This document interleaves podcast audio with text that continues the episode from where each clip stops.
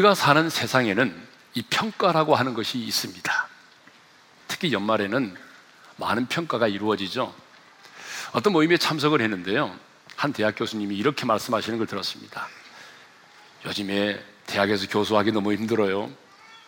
주변 사람들이 왜요라고 묻자 그 이유를 이렇게 말씀하셨습니다. 학생들이 교수를 평가하기 때문에 힘들다는 거예요. 몇 년 전만 해도 여러분 제자가 스승을 평가한다고 하는 것은 상상할 수 없는 일이었잖아요. 그런데 이제는 여러분 스승이 제자를 평가할 뿐만 아니라 제자가 스승을 평가하는 그런 시대에 살아가고 있습니다. 학교만이 아니죠. 뭐 직장이라든지 뭐 군대, 심지어는 뭐 가맹점, 또 주변의 사람들에게까지 우리는 많은 평가를 받으며 살아갑니다. 우리가 사는 세상은 어쩔 수 없이 뭐 누군가를 평가를 해야 되고 또 누군가로부터 평가를 받으며 살아갈 수밖에 없습니다. 그런데 누군가로부터 평가를 받는다는 것은 영 기분이 좋지 않습니다. 물론 좋은 평가를 받으면 뭐 진급도 하게 되고 승진도 하게 되고 인센티브도 얻게 되고 기분도 좋죠. 그러나 이 나쁜 평가를 받게 되면 여러분 승진하고 진급하는데도 어려움이 생기죠. 꼭 실력이 없는 능력이 없는 사람으로 낙인이 찍히는 것 같고 기분이 영 좋지를 않습니다. 그럼에도 불구하고 경쟁 사회를 살아가는 이 세상에는 평가라고 하는 것이 존재할 수밖에 없습니다. 그런데 이 평가는 아무렇게나 하는 것이 아닙니다. 기준이라고 하는 게 있다는 거죠. 여러분 맛집을 선정할 때도 다섯 가지 기준이 있더라고요. 첫째로 맛이 있어야 됩니다. 두 번째로는 재료가 신선해야 된다는 거죠. 세 번째로는 그 음식의 양과 가격이 중요하다는 거예요. 네 번째로는 그게 청결해야 되고 마지막에는 서비스가 좋아야 된다. 여러분 맛집을 하나 선정할 때 늘은 다섯 가지 기준에 의해서 합니다. 근데 사람을 평가할 때 기준이 없겠습니까? 그러면 사람들은 사람들을 평가할 때 어떤 기준을 가지고 하죠? 사람들은 누군가를 평가할 때 무엇을 근거로 평가하죠? 제가 보니까 이 땅의 사람들은 대부분 스펙을 가지고 그 사람을 평가하더라고요. 어디 학교 나왔는데 또 몇 개 국어 정도는 할 수 있는데 뭐 이런 거 있잖아요. 무슨 학위를 가지고 있느냐 이런 걸 가지고 평가를 하게 되죠. 그런데 시대가 많이 바뀌고 있는 것 같습니다. 이제는 스펙보다는요 그 사람이 살아온 삶의 스토리 다시 말하면 그 사람이 살아온 삶의 이야기를 들려달라는 거죠. 면접을 할 때 이렇게 묻습니다. 당신이 살아온 삶의 이야기를 해봐라. 어떤 인생을 살아왔는지 삶의 이야기를 들려달라는 거죠. 저는 굉장히 고무적인 일이라고 생각합니다. 그래서 우리 교회에서는요, 중고등부에서 뭘 하냐면 RPS라고 하는 게 있습니다. RPS. 그 RPS가 뭐냐면 Riser Planning School이라고 하는 거예요. 쉽게 말하면 이런 겁니다. 한 주간을 살아갈 때 우리 청소년들 하여금 아무렇게나 살지 않고 네 스스로가 한 주간의 삶, 한 주간의 신앙, 그리고 한 주간의 학습의 영역에 있어서 이 3대 영역에 있어서 네 스스로 네 인생을 계획해 보라는 거예요. 그리고 교사가 멘토가 돼서 멘토링을 해주면서 피드백을 받게 됩니다. 여러분 이것이 굉장한 자산이죠. 이것을 하다 보게 되면 습관을 거룩한 습관을 갖게 되고 그 거룩한 습관이 인격을 만들어내는 것입니다. 그래서 나중에 뭐 대학원에 진학한다든지 어떤 직장에 취직하게 될 때 그렇게 자신 있게 말할 수 있어요. 네가 살아온 삶의 이야기를 들려다오. 그럴 때 저는 RPS를 했습니다. RPS가 뭔데? 네. 제 인생을 제가 planning 하는 것입니다. 그리고 저는 피드백을 받고 살았습니다. 근거가 뭐야? 그럴 때 중학교 1학년 때부터 지금까지 해왔던 RPS 그 자료를 제출하면 되는 것입니다. 그렇게 해서 덕을 본 친구들이 많습니다, 지금. 물론 그것 때문에 하는 건 아니지만 여러분 어릴 때부터 이렇게 자기의 인생을 스스로 계획하고 피드백을 받으며 살도록 만들어주는 것은 굉장히 좋은 일입니다. 또 사람들이 사람들을 평가할 때 주로 뭘 가지고 평가하죠? 자본주의 사회에 살다 보니까 사람들은 뭘 가지고 평가하냐 그러면 재물을 가지고 평가합니다. 외모를 가지고 평가하죠. 재물은 얼마나 있는데 돈은 얼마나 있지? 연봉이 얼마야? 키는 얼마나 돼? 뭐 그런 거죠.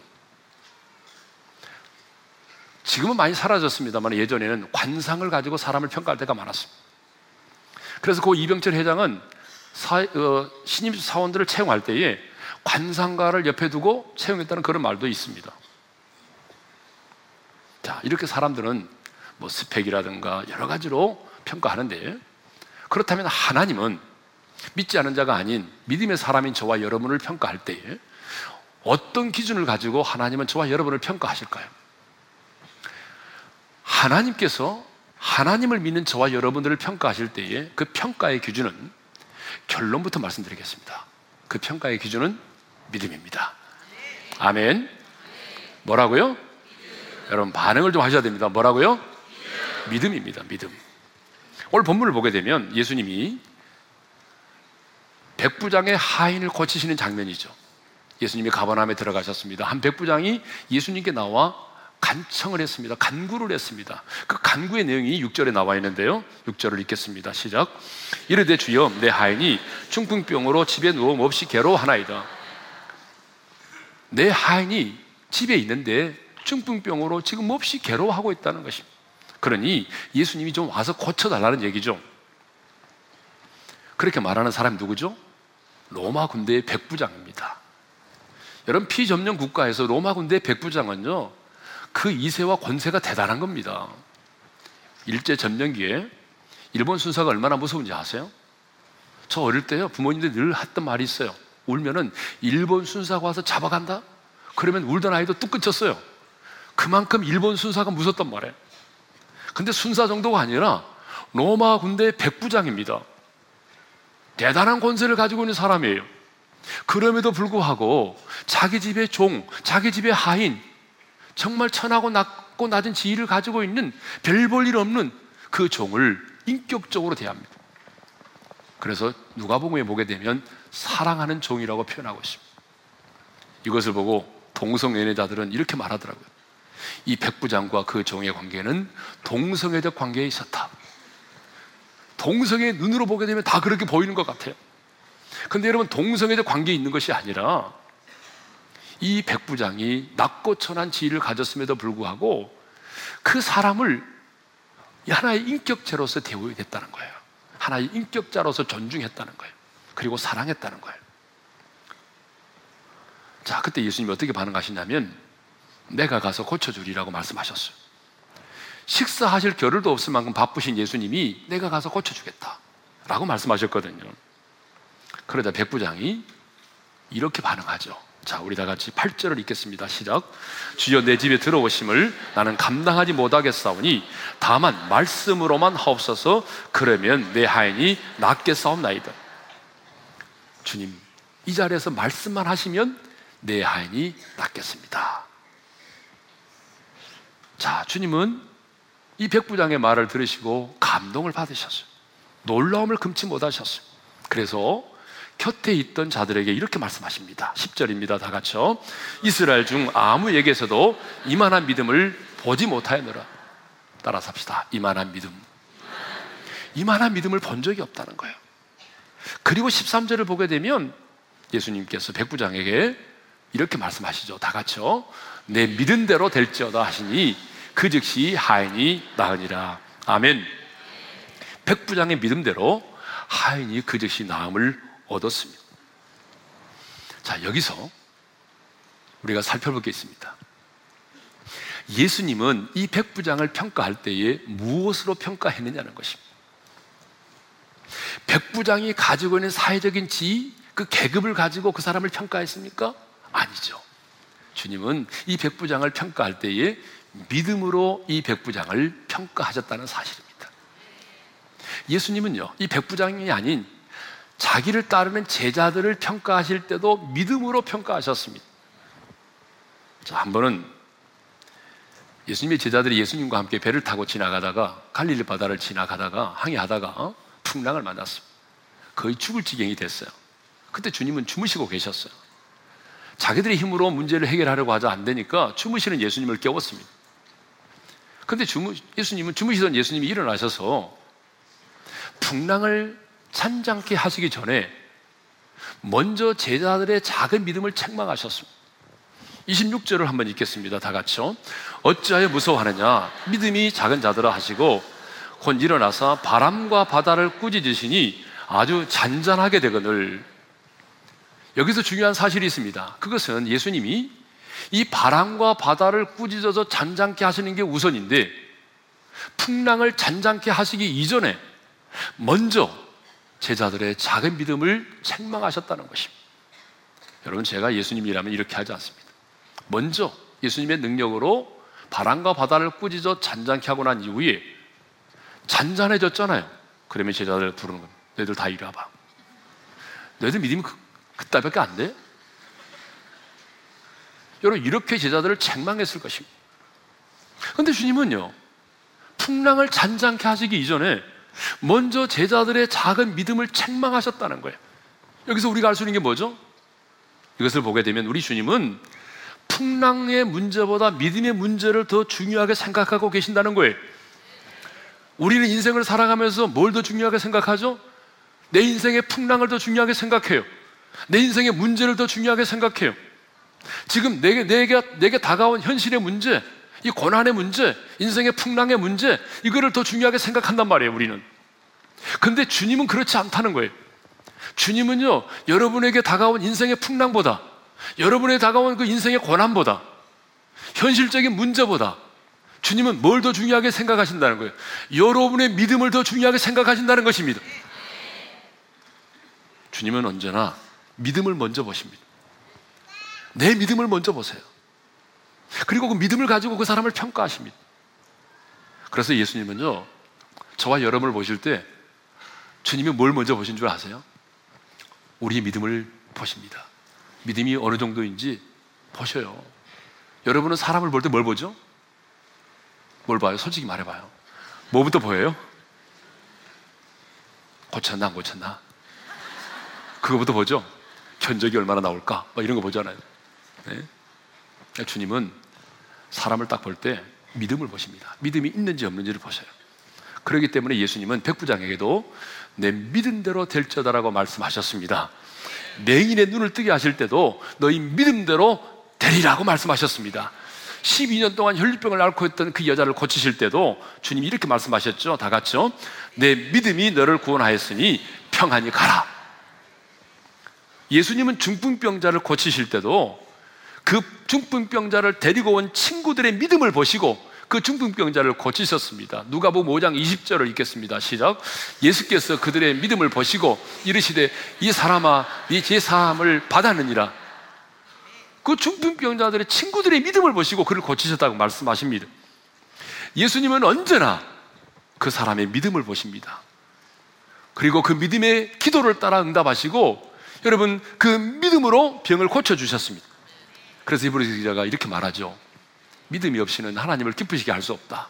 따라서 합시다. 믿음이 없이는 하나님을 기쁘시게 할 수 없느니라. 하나님은 언제나 우리의 믿음을 보시고 믿음을 따라 우리를 평가하시기 때문에 여러분 믿음이 없이는 하나님을 기쁘시게 할 수 없다는 거죠. 그런데 우리는 사람을 평가할 때 믿음으로 평가를 별로 안 합니다. 그 사람의 외모와 실력과 그리고 가문과 스펙과 뭐 여러 가지 것을 가지고 평가를 하죠.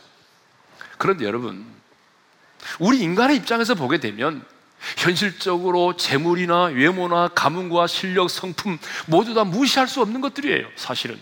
여러분 안 그래요? 그 자체를 무시할 수 없어요. 성격이 더러운 사람과 함께 살아보세요. 그 얼마나 힘들어요, 하루하루가. 그러니까 우리가 어떤 사람을 평가할 때에 참 그 사람의 성격과 기질도 중요하고 모든 게 중요하죠. 우리 인간의 입장에서는 그게 중요할 수밖에 없지만 제가 말씀드리고자 하는 것은 하나님이 우리를 평가하실 때는 그분이 전능하신 하나님이시기 때문에 우리가 평가의 기준으로 삼는 것들을 하나님은 평가의 기준으로 삼지 않는다는 것이에요. 왜? 그분은 전능하신 분이기 때문에. 그래서 전능하신 하나님은 우리들이 생각하는 평가의 기준을 중요하게 생각하지 않으시고 언제나 믿음을 가지고 그 사람을 평가하신다는 사실입니다. 여러분, 하나님이 언제 한 번이라도 돈을 가지고 그 사람을 평가하신 적이 있습니까? 하나님이 언제 사람의 예모를 가지고 그 사람을 평가하신 적이 있습니까? 하나님이 언제 그 사람의 가문을 가지고 그 사람을 평가하신 적이 있습니까? 하나님이 언제 그 사람의 성품과 기질을 따라서 그 사람을 평가하신 적이 있습니까? 만일 돈으로 하나님이 그 사람을 평가한다면 나사로 같은 거지 나사로 같은 이는 성경에 기록되지 않았을 것입니다. 만일 외모를 가지고 하나님이 우리 인간을 평가했다면 너무나 키가 작아서 여러분 예수님이 온다는 소식을 듣고 나무 위로 올라갔던 사교 같은 사람은 그 집에 왜 예수님이 방문하시겠습니까? 왜 그렇게 키가 작은 그 사교의 집에 예수님이 왜 방문하셨겠습니까? 예수님이 만일 가문으로 평가하셨다면 기생의 아들로 태어난 입다와 같은 이는 결코 사사가 될 수 없었을 것입니다.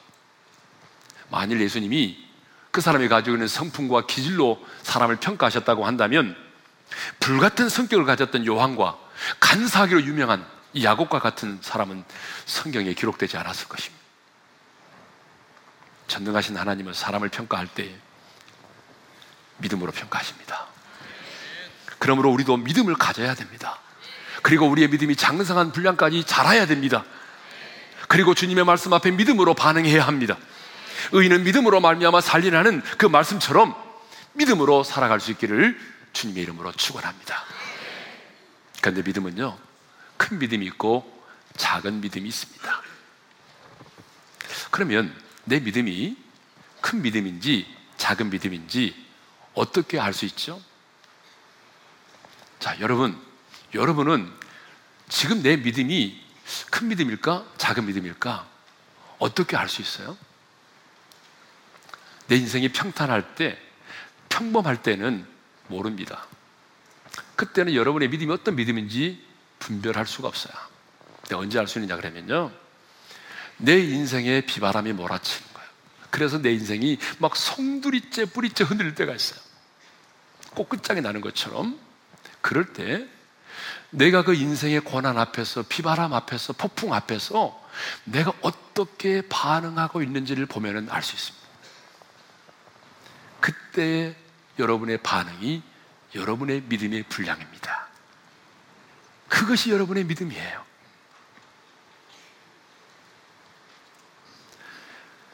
예수님은 풍랑을 인하여 무서웠던 제자들을 바라보시면서 이렇게 책망하셨죠? 다 같이 읽습니다. 시작. 어찌하여 무서워하느냐? 믿음이 작은 자들아. 왜 예수님의 제자들이 믿음이 작은 자들이라는 책망을 받았습니까?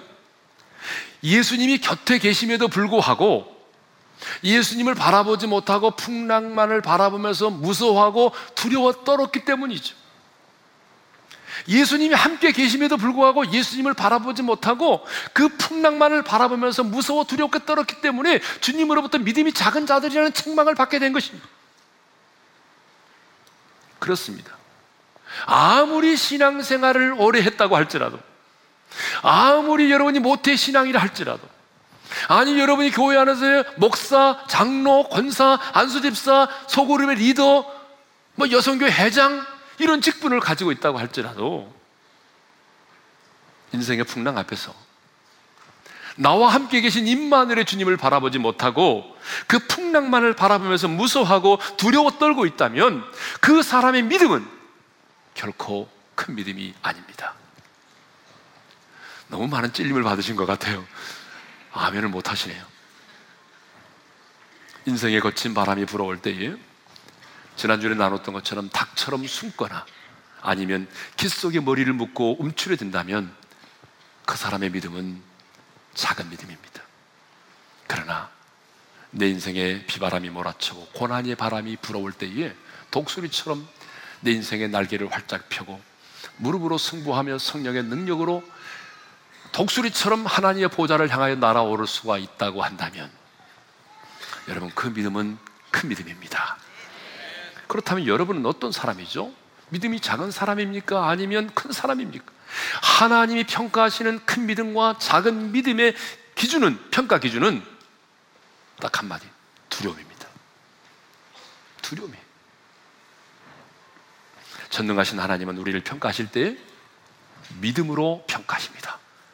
그러면 하나님이 우리를 평가하시는 그 믿음, 하나님이 우리를 인정하시는 그 믿음은 어떤 믿음이죠? 단순한 믿음입니다. 어떤 믿음이라고요?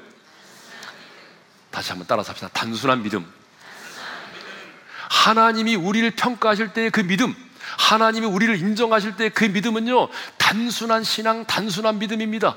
복잡한 문제 속에서도 갖는 단순한 신앙이에요. 지금 우리는 대단히 복잡한 세상 속에 살고 있습니다. 얼마나 복잡한지 몰라요. 과문명이 발달할수록 인생은 더 복잡해지는 것 같아요. 디지털 시대를 살아가니까 더 복잡해진 것 같아요. 우리에게 다가오는 인생의 문제도 복잡합니다. 실타래처럼 얽혀 있어요. 하나도 단순한 게 없어요. 하지만 하나님은 그럼에도 불구하고 우리가 복잡한 세상 속에서 복잡한 문제들 가운데 살아가고 있지만 그럼에도 불구하고 하나님은 저와 여러분에게 단순한 믿음을 요구하십니다. 그 이유가 있습니다. 왜냐하면 우리 주님께서 그 복잡한 과정들을 다 거치시면서 해결해 놓으셨기 때문이에요. 주님께서 그 복잡한 과정들을 거치시면서 다 해결해 놓으셨기 때문에 오늘 저와 여러분에게는 단순한 믿음을 요구하는 것입니다. 예를 들어보겠습니다. 사도행전 16장 31절에 보게 되면 주 예수를 믿으라 그리하면 너와 내 집이 구원을 얻으리라고 말씀하고 있습니다. 여러분 이것처럼 단순한 말씀이 어디 있어요? 너무 단순한 내용입니다. 주 예수를 믿으라 그리하면 너와 내 집이 구원을 얻는다. 얼마나 단순합니까? 여러분 이보다 단순한 게 어디 있어요? 그런데 왜 주님이 우리에게 이렇게 단순한 예수를 믿으면 구원을 얻으리라고 말씀하신다 그 말이에요. 우리가 믿음으로 구원을 얻기까지의 과정은 얼마나 복잡한 과정과 절차를 거쳐야 하는지 모릅니다. 자, 하나님께서 우리의 구원을 계획하셨습니다. 그리고 자기 아들을 이 땅에 보내셨습니다. 예수님은 성령으로 잉태되어 이 땅 가운데 인간의 몸을 입고 오셨습니다. 그리고 예수님은 2000년 전에 저와 여러분의 모든 죄를 짊어지시고 십자가에서 피 흘려 죽으셨습니다. 십자가에서 우리의 죄값을 지불하셨습니다. 그리고 사망 권세를 이기시고 부활하셨습니다. 승천하셨습니다. 보혜사 성령을 우리 가운데 보내주셨습니다. 그 성령이 각 사람의 역사에서 우리 마음의 문을 열어주고 내가 죄인임을 깨닫게 해주셨습니다. 그리고 우리에게 말씀하십니다. 주 예수를 믿으라. 그리하면 너와 내 집이 구원을 얻으리라. 얼마나 단순합니까? 왜 주님이 우리에게 단순함을 요구한지 아십니까? 주님이 그 모든 과정, 그 복잡한 과정과 절차를 주님이 해결해 놓으셨기 때문이에요.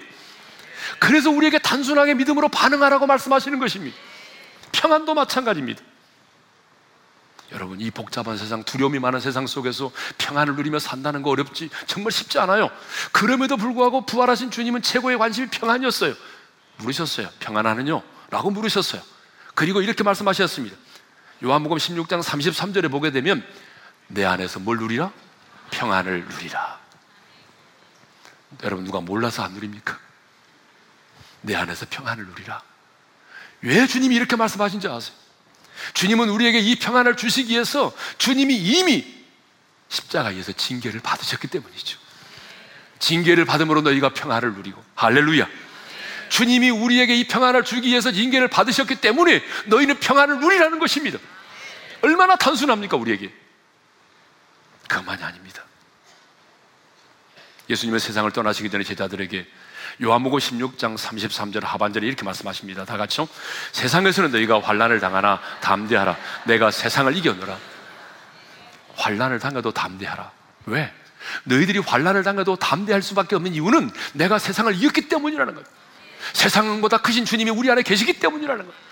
그러니까 환란을 만나도 담대하라는 거예요.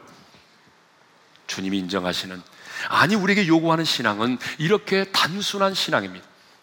성경을 보게 되면 주님의 손에 붙들려 맞아서 한 시대에 쓰임 받았던 사람들의 특징이 하나 있습니다. 단순한 사람들이었습니다.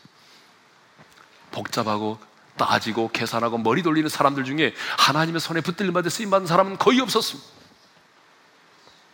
그러므로 우리는 이 복잡한 세상 속에서 복잡한 문제 가운데 살아가지만 언제나 어린아이처럼 단순한 믿음을 가지고 살아갈 수 있기를 주님의 이름으로 축원합니다. 그러면 이제 마지막으로 단순한 믿음이란 구체적으로 뭘까요? 단순한 신앙은 뭐죠? 단순한 신앙은 저는 두 가지로 묵상이 됐습니다. 첫째로 단순한 신앙이라고 하는 것은 주님이 말씀하시면의 신앙이에요. 따라서 합시다. 주님 말씀하시면. 이게 바로 단순한 신앙이에요. 여러분 세상을 살아감에 있어서는요 상식이 필요합니다. 저는 예수 믿는 하나님의 사람들이 세상의 사람들보다 더 많은 더더 많은 더 풍성한 그런 지식, 상식을 갖기를 원합니다. 하나님의 사람에게도 지식이 필요하고 상식이 필요합니다.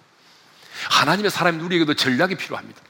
하나님의 사람인 우리에게도 여러분 정적 영적 전쟁에서 승리하고 세상의 유혹을 이겨내기 위해서는 뭐가 필요하냐면 분별력이라고 하는 게 필요합니다. 그러나 상식도 필요하고 전략도 필요하고 분별력도 필요하지만 그러나 주님이 내게 말씀하시면 우리는 단순하게 믿음으로 반응해야 합니다. 왜? 내가 그 주님을 신뢰하기 때문에 내가 그 주님의 신실하심을 믿기 때문에 주님이 말씀하시면 우리는 머리 굴리면 안 됩니다. 주님이 말씀하시면 어린아이처럼 단순하게 믿음으로 반응해야 됩니다. 오늘 본문을 보게 되면 예수님이 내가 가서 병든 종을 고쳐주겠다고 말씀하셨을 때에 이 하인 백부장이 뭐라고 대답합니까? 다만 말씀으로만 하옵소서 그러면 내 하인이 낫게 싸움나이다. 주님은 너무 놀라셨어요. 왜? 이스라엘 사람들도 예수님 자신에 대해서 알지 못해서 그렇게 쓰러지고 넘어지는데 아니 이방인인 백부장이 예수님이 어떤 분인지를 너무나 분명하게 알고 있었단 말이에요. 여러분 지금 내 앞에 서 있는 예수님이 전능하신 분이라는 사실을 믿지 못한다면 어떻게 말씀만 하옵소서 그러면 내 하인이 낫겠습니다라고 말할 수 있겠습니까? 그러니까 백부장은요 내 앞에 서 계신 예수님이 하나님의 아들로서 전능하신 분임을 믿었습니다. 그러므로 주님이 말씀하시면 그곳이 어디든지 간에 또 어떤 문제든지 간에 주님이 말씀하신 그대로 이루어진다는 사실을 믿었다는 것이에요. 그래서 주님이 내 믿음대로 될지어다라고 말씀하시니 그 즉시 하인이 나음을 얻었던 것입니다. 이것이 뭐죠? 이것이 바로 단순한 신앙입니다. 여러분 베드로 역시 단순한 믿음을 가졌어요. 예수님의 제자들 중에 가장 단순한 사람이 누구냐 그러면 베드로입니다. 저는 과가 베드로과입니다. 제 아내가 저를 보고 아주 너무 단순하니까 단세포 동물을 가졌다고 그렇게 말해요. 베드로가 베드로와 제자들이 갈릴리 바다를 항해하다가 풍랑을 만났습니다. 거의 죽게 될 무렵인데 예수님이 무리를 걸어왔습니다. 나를 오라 하소서. 그렇게 말하는 사람이 어디 있습니까? 또 주님도 걸어 내게로 오라고 말씀하셨습니다.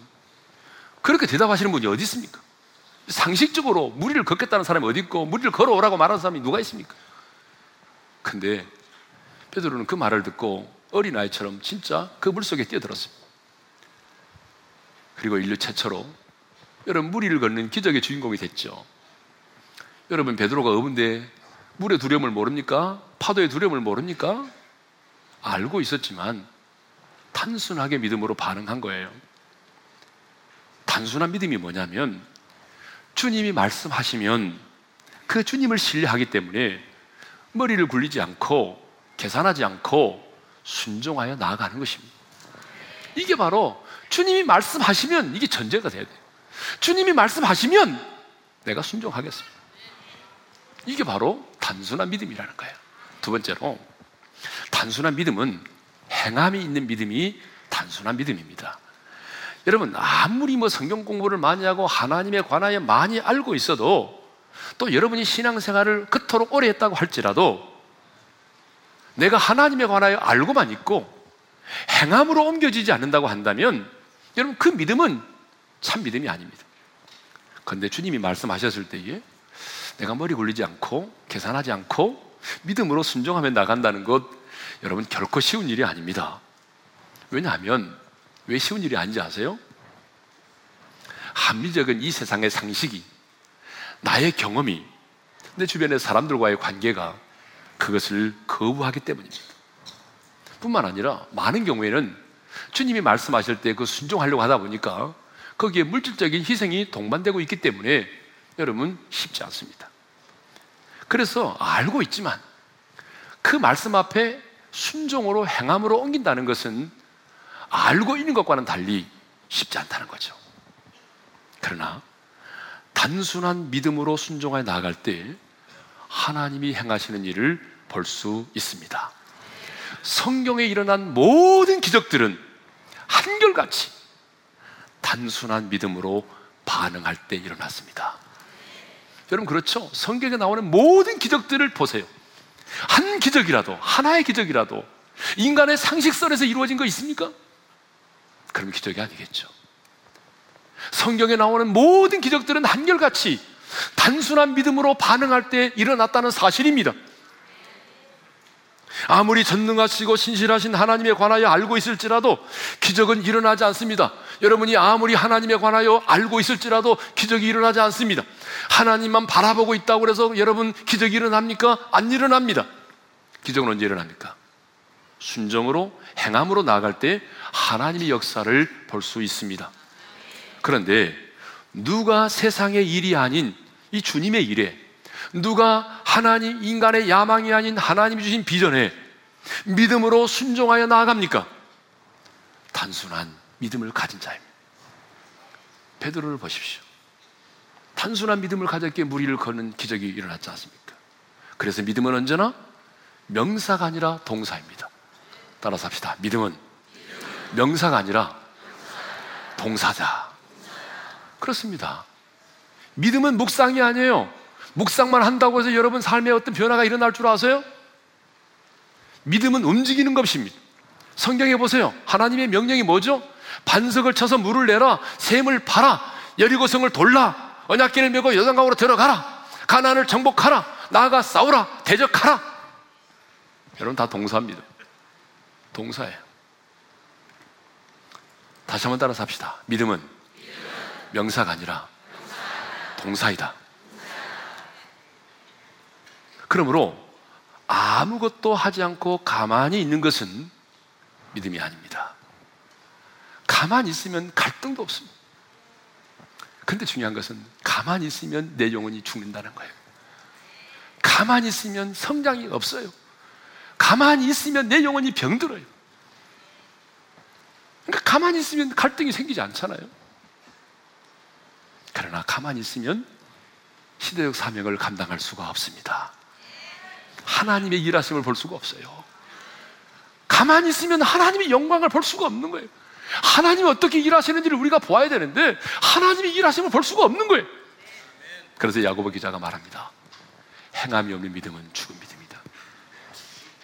성도 여러분, 하나님은요 단순한 믿음의 사람을 찾습니다. 그리고 그 단순한 믿음의 사람에게 지혜를 주십니다. 왜? 하나님은 온전히 의지하니까. 그리고 하나님은 그 단순한 사람을 보호하십니다. 그리고 하나님은 그 단순한 사람을 통해서 하나님의 기적을 경험하게 하십니다. 우리가 사는 세상이 아무리 복잡하고 문제가 복잡해도 우리가 어린아이처럼 주님의 말씀 안을 붙들고 십자가를 붙들고 단순한 믿음을 가지고 나아가면 반드시 승리할 수 있습니다. 그러므로 우리에게 필요한 것은 돈과 인맥과 지식이 아니라 단순한 믿음인 줄로 믿습니다. 제가 목회를 하면서 깨달은 게 하나 있습니다. 사탄이 두려워하는 사람이 누구냐? 여러분, 사탄이 두려워하는 사람은 많이 배운 사람이 아닙니다. 사탄이 두려워하는 사람은 똑똑한 사람이 아닙니다. 사탄이 두려워하는 사람은 아무리 인생의 풍랑이 커도 인생의 문제가 복잡해도 단순한 믿음을 가지고 오직 주님만을 바라보면서 십자가를 붙들고 믿음으로 도전하는 사람입니다. 하나님은 그 사람, 사탄은 그 사람을 제일 무서워합니다.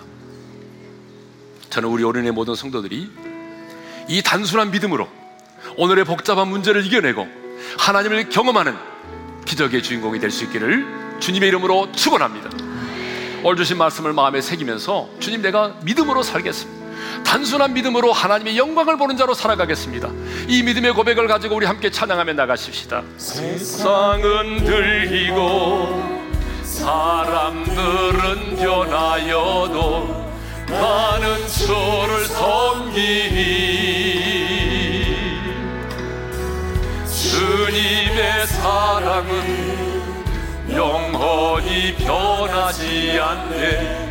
많은 초를 신뢰해. 믿음은 들리고 사람들 줄을 떠나도 믿음은 들리고 사람들 줄을 떠나도 많은 초를 섬기. 주님의 나라는 영원히 새하지 않네. 많은 소를 실내. 우리 두 손을 들고 오직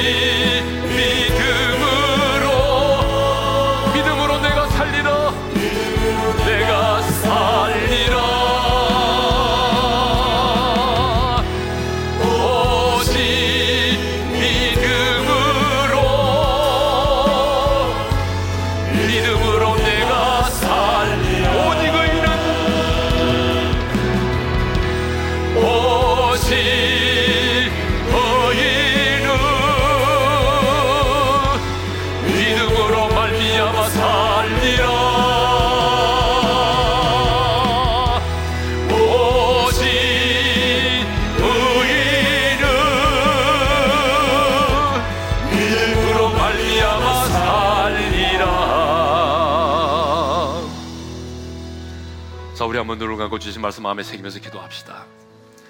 연말이 되니까 많은 평가를 하게 되고 평가를 받게 되는데 하나님도 우리를 평가하십니다. 하나님이 저와 여러분을 평가하실 때 기준이 뭔지 아세요? 믿음입니다. 전능하신 하나님은 여러분의 스펙을 가지고 여러분을 평가하지 않아요. 여러분의 성품과 기질을 가지고도 여러분을 평가하지 않아요. 하나님은 여러분의 믿음을 가지고 여러분을 평가하십니다 그래서 여러분의 믿음의 기도를 들으시고 믿음으로 병든 자를 고치시고 믿음이 없이는 하나님을 기쁘시게 할 수 없다고 말씀하셨습니다. 근데 하나님이 우리를 평가하실 때 그 믿음은 어떤 믿음이냐면 어린아이처럼 단순한 신앙을 갖는 것입니다. 주님이 말씀하시면 우리는 상식도 필요합니다. 분별력도 필요합니다. 그러나 적어도 주님이 내게 말씀하신다면 어린아이처럼 단순한 믿음으로 반응하셔야 됩니다. 믿음은 명사가 아니라 동사입니다. 믿음의 명사가 동사가 되기 위해서는요, 여러분, 단순한 믿음이 없이는 불가능합니다. 그래서 오늘 이 시간에 우리 결단하며 나갑니다. 하나님, 내게 믿음의 믿음을 도와해 주십시오. 장상한 분야까지 내 믿음이 자라게 도와주십시오. 그래서 믿음으로 살아서 하나님을 영화롭게 하며 하나님을 기쁘시게 하는 자가 되게 도와주옵소서. 주여 내게 믿음을 주시되 어린아이처럼 단순한 신앙을 내게 주셔서 복잡한 세상 속에 복잡한 문제 가운데 살아갈지라도 단순한 믿음으로 돌파하게 하시고 단순한 신앙으로 하나님의 일하심을 보게 하여 주옵소서. 다 같이 우리 두 손을 들고 주여 한번 외치고 부르짖어 기도하며 나갑니다. 주여! 할렐루야 우리 아버지 하나님 감사합니다. 우리에게 믿음을 주셔서 감사합니다. 우리의 믿음이 작은 믿음이 아니라 큰 믿음이 되게 하여 주옵소서. 하나님이여 우리의 믿음을 보시고 우리를 평가하시는 주님이실 텐데 믿음으로 살기를 원합니다. 믿음으로 기도하게 하시고 믿음으로 병든 자를 고치게 하여 주시고 믿음으로 우리의 문 앞에 나가게 도와주시옵소서. 아버지 하나님이 하나님에 관하여 아는 것으로 끝나지 말게 도와주시고 하나님이 내 안에 있는 믿음이 명사로 끝나지 않고 동사가 되게 하시고 아버지 하나님이여 이 믿음을 가지고 우리의 문 앞에 나가길 원합니다 어린아이가 가지고 있는 그 단순한 믿음 그 어린아이가 가지고 있는 단순한 믿음을 우리에게 주셨어 주님이 말씀하시면 우리가 머리를 굴리지 않게 하시고 주님이 내게 말씀하시면 하나님의 계산하지 않게 하시고 내가 하나님을 신뢰하기 때문에 하나님의 전능하심을 믿기 때문에 믿음으로 순종하여 나가게 도와주셔서 하나님의 일하심을 하나님의 영광을 볼 수 있도록 우리 하나님은 정을 베풀어 주시옵소서. 하나님의 일하심을 볼 수 있도록 성령 하나님 우리 가운데 은혜를 베풀어 주시옵소서. 살리라